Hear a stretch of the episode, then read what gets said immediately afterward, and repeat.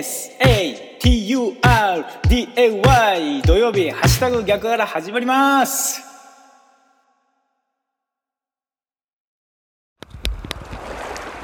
おはようございます。ハッシュタグ逆原市川秀幸です。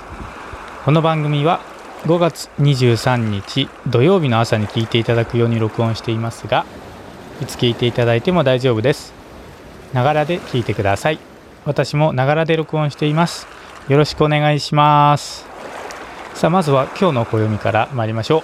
今日の5月23日の暦ですが日の出時刻は4時43分でした。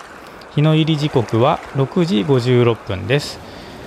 正午月齢0.4ということですが今夜ですね今夜が新月となっております。お空を見るとねまあ何も見えないんですが新月となっております。日の出時刻は4時43分でした。日の入り時刻は6時56分です。この情報は自然科学研究機構国立天文台 NAOJ のサイトを利用させていただきました。ありがとうございます。さあ続きまして今日は何の日いきましょう。今日ですね5月23日土曜日なんですけれども逆の物差し校京都勉強会ズーム全国大会ということでご案内いたします。2ヶ月にね一度勉強会をやっている逆の物差し校の京都勉強会。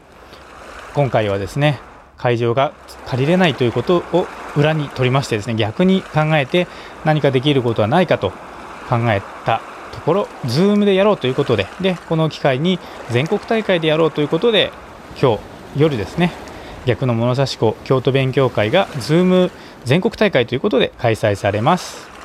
どうぞ参加される方お楽しみにしてください。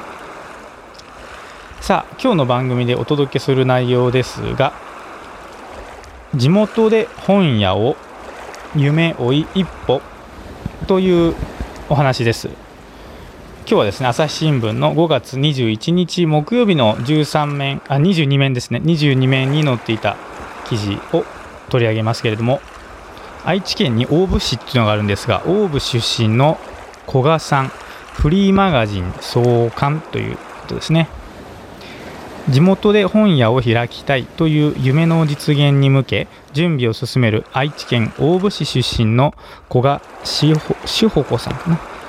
28歳。その一歩として本屋の状況を深掘りしたフリーマガジン当店マガジンを創刊した。当店マガジンの当店っていうのは句読点の当店ですね。でですね非常にこれ面白いサイトでですねその当店マガジンで検索するとですねサイトが出てくるんですがそこにねその古賀さんの思いが書いてありましたのでちょっと読み上げます。